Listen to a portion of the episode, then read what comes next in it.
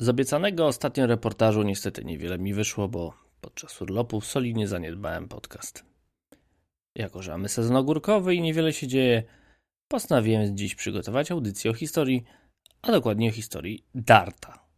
Oczywiście nie chodzi tu o barwą grę wrzutki, ale o pociąg, o którym swojego czasu było w Polsce bardzo głośno. Dziś, kiedy emocje opadły, zapraszam Was na opowieść o pociągu, który stał się memem, zanim jeszcze wyjechał na tory. Bartosz Jakubowski, węzeł przesiadkowy, zaczynamy.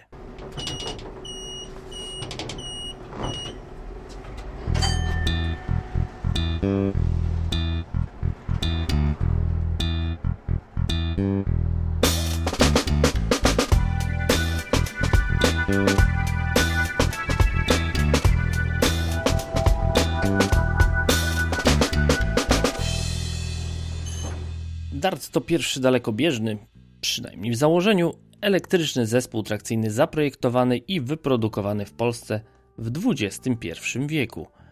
Rodził się w bólach i, jak każdy sukces ma wielu ojców, to jednak należy zauważyć, że jego matką jest nikt inny jak Komisja Europejska. Jak to możliwe? Otóż kiedy zagrożenie niewykorzystaniem środków z Funduszu Spójności, które miały być przeznaczone na kolej, zajrzało Polsce głęboko w oczy, ówczesny rząd zaczął gorączkowo szukać możliwości przeniesienia tych pieniędzy na drogi. Co się oczywiście nie udało. To, co natomiast się już udało, to przekonanie Komisji Europejskiej na skierowanie ich na projekty kolejowe, ale nie związane z infrastrukturą, czyli na tabor. W ten sposób, w grudniu 2012 roku, co prawda wtedy jeszcze nie mając pewności co do decyzji Komisji, PKP Intercity decyduje ogłosić się przetarg na dostawę 20 elektrycznych zespołów trakcyjnych. W przeciwieństwie do już zamówionego wówczas Pendolino, mają one w założeniu służyć do obsługi połączeń objętych obowiązkiem służby publicznej, czyli ówczesnych pociągów TLK. W przetargu tym złożone zostają cztery oferty. Nowe pociągi chce wyprodukować konsorcjum Stadlera i Nevagu, hiszpański CAF, bydgoska PESA i należące do niej zakłady naprawy taboru kolejowego w Mińsku Mazowieckim. Co ciekawe, ostatnie dwie firmy składają identyczne oferty, różniące się tylko wysokością kosztów utrzymania, ponieważ w tym przetargu oddzielnie podawano cenę za pojazdy i za utrzymanie pociągów przez 15 lat. Rozstrzygnięcie tego przetargu było jeszcze bardziej zaskakujące niż oferty. Najpierw zacznijmy od spraw proceduralnych, na których poległ CAF. Drugiej kolejności komisja przetargowa odrzuciła oferty PES i ZNTK Mińsk Mazowiecki z uwagi na zmowę przetargową i naruszenie konkurencji. Dodatkowo komisja zarzuciła ofertom bydgoskiego holdingu rażąco niskie ceny utrzymania pojazdu. W efekcie jedyna, a zarazem najdroższa oferta Stadlera i Nevagu stała się zwycięską. W odpowiedzi na ten werdykt PESA zapowiada w mediach złożenie odwołania – a do mediów przesyła komunikat, w którym wyraża swoje zdziwienie i zaskoczenie i skarży się na fakt, że została wybrana najdroższa, a nie najtańsza oferta. Prawdziwy smaczek jest tak w dalszej części komunikatu. Posłuchajcie. Warto podkreślić, że to kolejna po zakupie Pendolino i przetargu na lokomotywy sytuacja, gdy PKP IC wybiera droższego dostawcę, a w tym przypadku tym bardziej to niezrozumiałe, że pieniądze te zostaną wyprowadzone nie tylko poza Polskę, ale też poza Unię Europejską – do Szwajcarii, z której pochodzi lider konsorcjum. PESA startuje w różnych przetargach od kilkunastu lat, zarówno zagranicznych, jak i krajowych, w tym także organizowanych przez ICE, co dało nam duże doświadczenie w zachowywaniu procedur i działania w oparciu o prawo zamówień publicznych. Dlatego właśnie nasze zdziwienie, że można przypisywać tam zmowę przetargową. Warto dodać, że specyfikacja istotnych warunków zamówienia dopuszczała złożenie dwóch ofert przez firmy należące do jednej grupy – co było dla ZNTK Mińsk Mazowiecki ostatnią przed zmianą dotychczasowych przepisów szansą wprowadzenia na rynek swojego produktu. Na zwiększenie konkurencyjności na rynku zyskałoby zarówno IC, jak i pasażerowie. Tu drobna uwaga. W momencie, kiedy te słowa trafiają do mediów, ZNTK Mińsk Mazowiecki nie ma żadnego doświadczenia w produkcji nowoczesnych AZT, czego zresztą nigdy się nie dorobiły. Mińskie zakłady zrealizowały jedynie dostawy spalinowych pojazdów dla województw lubelskiego i dolnośląskiego – oraz zajmowały się modernizacją jednostek serii N57. Żal PESY kończy się jednak na medialnych komunikatach, a zwycięskie szwajcarsko-polskie konsorcjum podpisuje umowę z PKP Intercity, oferując pojazd Flirt 3. Jak pewnie zauważyliście, w historii tego przetargu, który trwał ponad 8 miesięcy, nie padło ani razu słowo DART. Nie padło, bo dopiero w drugim przetargu, swoją drogą ogłoszonym 23 sierpnia 2013 roku, czyli na 5 dni przed ogłoszeniem rozstrzygnięcia pierwszego, PESA ogłasza, że zaoferowanym pojazdem jest zupełnie nowy skład o handlowej nazwie DART. Jego pierwsza wizualizacja pojawia się zatem dopiero 30 października 2013 roku. Tego samego dnia ofertę składa również konsorcjum Stadlera i Nevagu, ponownie z flirtem trzeciej generacji. Przetarg jest niemal identyczny co ten pierwszy, z tym, że kryterium masy jest jeszcze bardziej rygorystyczne niż w pierwszym z przetargów.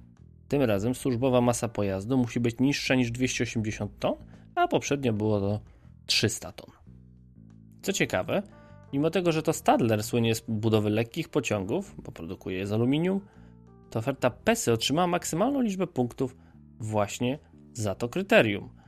Z analizy materiałów przetargowych wynika zatem, że PESA zaoferowała pojazd lżejszy o 8,5 tony przy tej samej długości 150 metrów. Co do pozostałych kryteriów odnoszących się do ceny zakupu i kosztów utrzymania, w każdym z nich oferta bydgoskiego producenta zaprezentowała się korzystniej. Koperty z ofertami zostały otwarte 30 października, ale komisja będzie badać je ponad 3 miesiące. W międzyczasie Narodowe Centrum Badań i Rozwoju ogłasza konkurs na dofinansowanie projektów z programu operacyjnego Innowacyjna Gospodarka w ramach działania 1.4 Wsparcie projektów celowych. Nie wchodząc zbytnio w niuanse funduszy unijnych, PESA bierze udział w tym konkursie, a jej wniosek nosi tytuł Opracowanie prototypu dalekobieżnego elektrycznego zespołu trakcyjnego nowej generacji przez PESA. Nikt nawet nie próbuje ukrywać, że chodzi tu o DARTA, bo warunkiem przyznania dotacji było zobowiązanie beneficjenta do wdrożenia efektów prac badawczo-rozwojowych, czyli po prostu jego sprzedaż. Teraz pora na uporządkowanie chronologii. Wniosek konkursowy PESY do NCBIR został złożony przed 7 lutego 2014 roku. 19 lutego na stronie PKP Intercity zostaje opublikowane ogłoszenie o wyborze najkorzystniejszej oferty, która należy oczywiście do PESY. Dwa dni później konsorcjum Stadlera i Nevagu zaskarża ten wybór do Krajowej Izby Odwoławczej. Wyrok oddalający to odwołanie zostaje wydany 7 marca. Wynika z niego, że prace komisji przetargowej były pod ciągłym ostrzałem pytań ze strony konsorcjum, w szczególności jeżeli chodzi te, o temat zadeklarowanej mas Darta. Stadler i Newak oczywiście nie zgadzają się z wyrokiem i odwołują się od niego.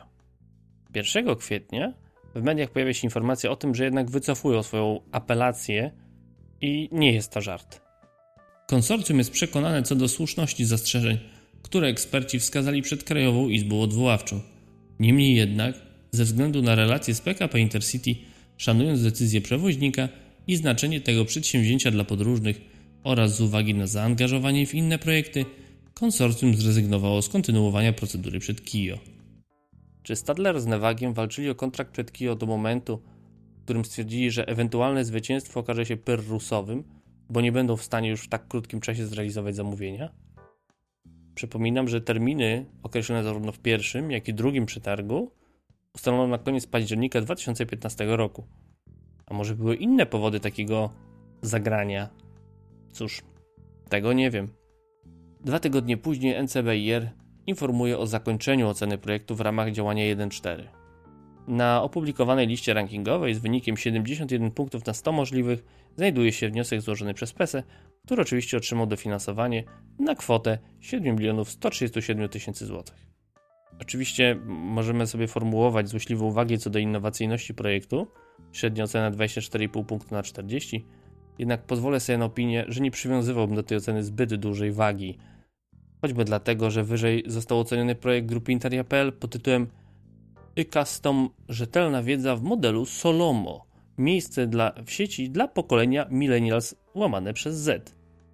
I koniec rzędem temu, to znajdzie jakiekolwiek efekt realizacji tego projektu. A Dart jednakowoż powstał jak głosił mem rozprowadzany w sieci w okolicach 2013 roku, jeździ. Wracając do meritum.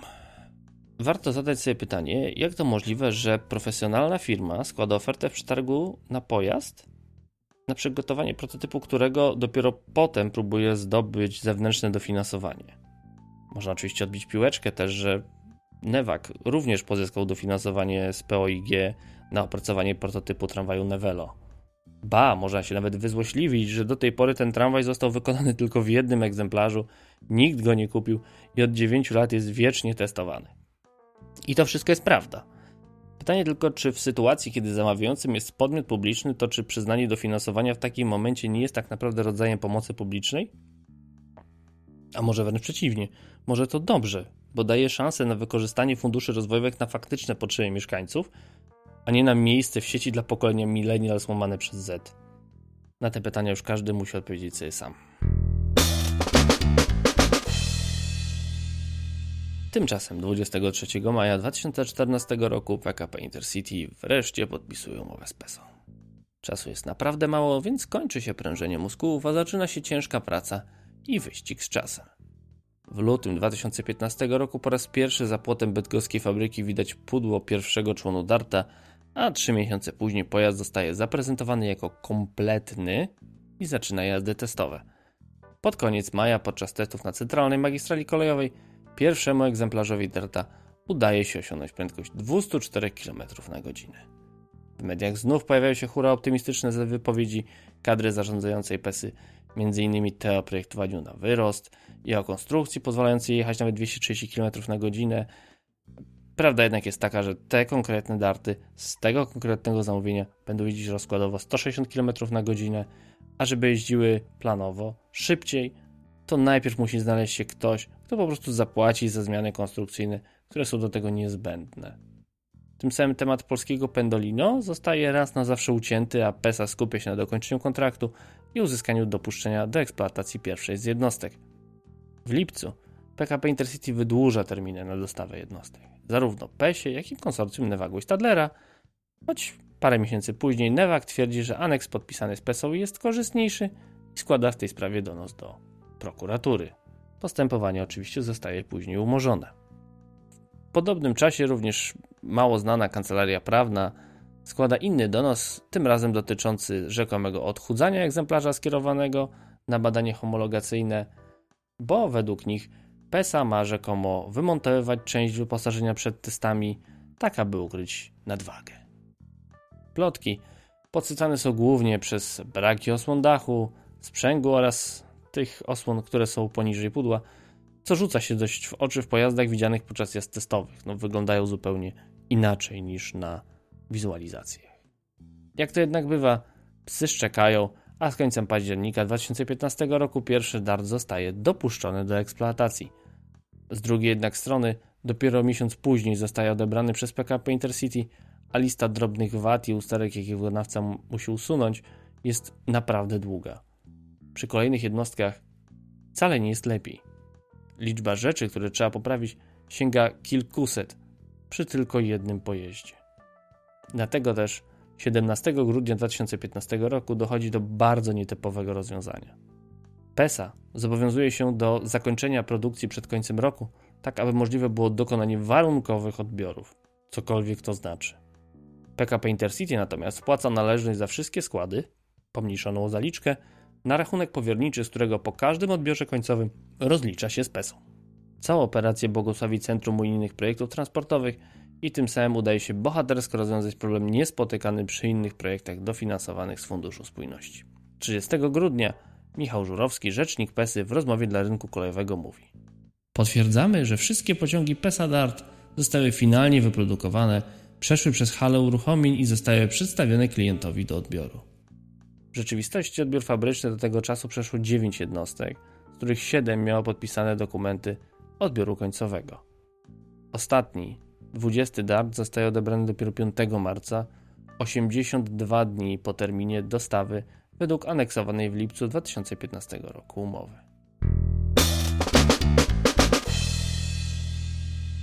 Dostawa dartów, mimo że w końcu się udała, to jednak zakończyła się naliczeniem wysokich kar umownych, a przynajmniej powinna, bo ostateczną ich wysokość ustalono w arbitrażu i nie podano do wiadomości publicznej. Możemy natomiast obliczyć, ile według umowy powinno zostać naliczone. Po pierwsze, za opóźnienia w dostawie. Każdy dzień spóźnienia dla każdej sztuki to 82 tysiące złotych, zatem za wszystkie opóźnienia PKP Intercity powinno się wzbogacić o ponad 52 miliony złotych. Po drugie, darty faktycznie okazały się być cięższe niż były w ofercie, a cena każdej dodatkowej tony to 596 tysięcy złotych. Po zważeniu okazało się, że należne kary za nadwagę to ponad 38 milionów złotych. Do tego jeszcze kary za takie drobiazgi jak nierówno zamontowane siedzenia, za blisko lub za daleko od siebie, czy takie drobne i ogólne wady. Ich łączna suma powinna wynieść w sumie nieco ponad 9 milionów złotych. To wszystko razem daje kwotę w okolicach okrągłych 100 milionów złotych. Przynajmniej w teorii. Praktyka z dartami była i jest trudniejsza. Jeżeli kiedyś zastanawialiście się, jak to jest możliwe, że mimo licznych informacji o składach zastępczych za darty, awariach, odwołaniach pociągów, udaje się uzyskać wysokie współczynniki gotowości i zawodności, to postaram się to zaraz wyjaśnić. Ten pierwszy współczynnik gotowości dotyczy wyłącznie czynności utrzymaniowych. Zatem jego wartość na poziomie 95% wskazuje, że przeglądy, planowe przeglądy, mogą zająć 5% czasu, w jakim pojazd pozostaje w eksploatacji. Drugi wskaźnik, czyli niezawodność, to udział czasu usuwania awarii w całości okresu eksploatacji. Zatem, przykładowo, jeżeli rano DART popsuł się przed wjazdem na trasę i został uruchomiony skład zastępczy, to jeżeli technicy uporają się w 3 godziny, a w tygodniu nie będzie miał już więcej awarii, to spełni warunek niezawodności na poziomie 98%. Co ważne, do obliczenia obu wskaźników nie uwzględnia się przestojów z powodu wypadków, wandalizmów oraz tzw. Tak siły wyższej. Również nie nachodzą na siebie te dwa wskaźniki, więc jeżeli pojazd jest w trakcie przeglądu, to nie jest w eksploatacji, zatem czas ten nie jest brany pod uwagę do obliczeń współczynnika niezawodności. Tak samo czas, kiedy pojazd jest w trakcie naprawy awaryjnej, nie liczy się do obliczeń współczynnika gotowości. Z uwagi na problemy, jakie w ostatnich latach przechodzi PESA oraz to, że w maju 2017 roku PKP Intercity nie skorzystało z opcji na zakup dodatkowych 10 dartów, tłumacząc to względami formalnymi, kariera pociągu, który musiał przegrać z Pendolino, raczej nie rozwinie się już bardziej. Nie widać na horyzoncie, szczególnie tym postpandemicznym, że miał się znaleźć prywatny nabywca, który byłby zainteresowany zakupem kolejnych dartów. Umyślnie wskazuje tutaj na prywatnych przewoźników, bo jak pokazała rzeczywistość w rozstrzygniętym w ubiegłym roku przetargu na 12 elektrycznych zespołów trakcyjnych dla PKP Intercity, wygrał ponownie Stadler. Oferta PESY nie zmieściła się w budżecie zamawiającego. Czy to źle? Myślę, że ani źle, ani dobrze. Mimo wszystkich swoich wad, darty wpisały się w kolejowy krajobraz w Polsce. Zakup nowych jednostek trakcyjnych pozwolił wyraźnie zmienić jakość oferty pociągów dalekobieżnych tym bardziej, że specyfika polskiej kolei sprzyja temu rodzajowi taboru i pozwala łatwo radzić sobie z ograniczeniami sieci kolejowej. Zatem czy takich pociągów będzie więcej? Czas pokaże.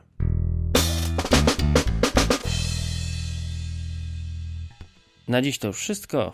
Jak zwykle bardzo dziękuję wszystkim patronom za wsparcie, a specjalne podziękowania kieruję dopiero Pawła Zegartowskiego, Pawła Szczura, Tomasza Tarasiuka, Moniki Stankiewicz, Pawła Pińskiego, Andrzeja Kaźmirowskiego, Petera Janczewicza, Jana K., Jerzego Mackiewicza, Jakuba Kucharczuka, Julii Widłak, Michała Cichosza, Łukasza Filipczaka, Pawła Musiałka, Filipa Lacherta i Jacka Szczepaniaka. Jeżeli również chcielibyście znaleźć się w tym gronie, serdecznie zapraszam Was na patronite.pl przesiadkowy. A na dziś to już koniec. Do usłyszenia.